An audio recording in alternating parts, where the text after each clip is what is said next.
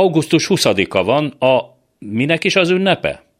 Felsorolni is nehéz, hogy hányan, hányféleképpen értelmezték, vagy értelmezték át ezt a napot a magyar történelemben, akár csak az elmúlt 100 évben is.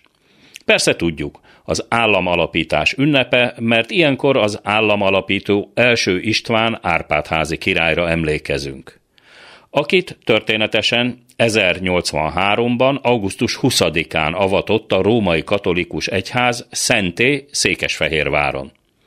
A formális államalapítás, vagyis első István megkoronázása azonban nem erre a napra esik.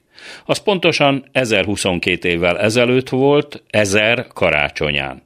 És hogy még cifrább legyen a dolog, nem ő volt az Árpádházban az első István, mert édesapja Géza fejedelem korábban a keresztséggel együtt a Stefánus, azaz az István nevet vette fel, de ő még nem lépett a katolikus egyház és a szomszédos államok által is elismert trónra.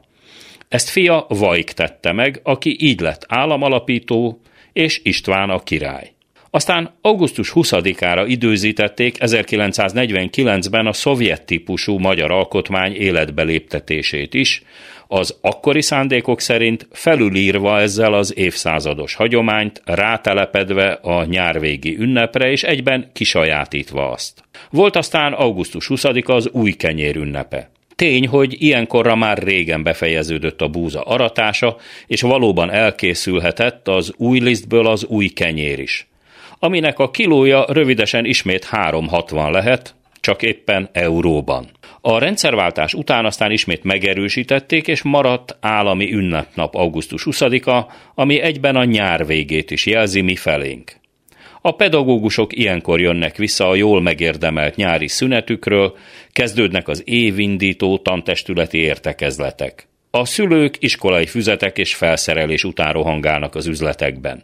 Évtizedeken át ilyenkor ért véget a balatoni szezon, a nagy nyaralások időszaka, hogy a szeptemberi napsütést már üresen kongó strandok és bezárt éttermek jelezzék. Persze az idei augusztus 20-án is meglesznek a kötelező kűrök Budapesten és szerte az országban. Az egyetlen izgalom a Kossuth téren abból áll, hogy reggel az állami zászló ünnepélyes felvonásakor vajon ezúttal sikerül-e Novák Katalin államfőnek megtalálnia a gardróbjában az alkalomhoz illő kis kosztümöt, vagy továbbra is gyűrött nyári vászonruhában fog parádézni, mint a beiktatásakor.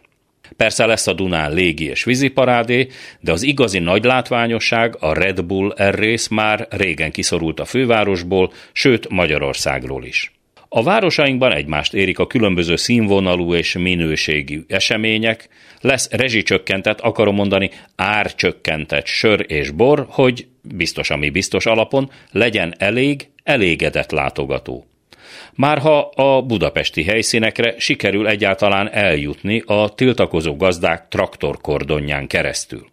A bejáratott programok meg lesznek mindenütt. Legfeljebb azon lehet izgulni, hogy az Orbán rendszer kegyeltjei közül vajon Leslie Mandoki, Tóth Gabi, vagy éppen Mága Zoltán haknizik majd valahol, persze Szent Istváni áhítattal. A tavalyi blamás felvonulás az Andrási úton remélhetőleg elmarad.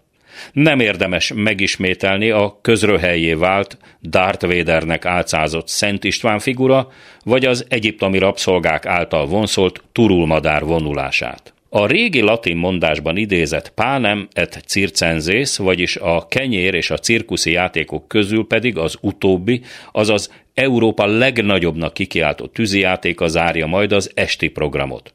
Pénz nem számít alapon, de titkosított költségszámlával. A sajtóban minden esetre eddig nagyjából 12 milliárd forintra becsülték az augusztus 20-ai teljes számlát.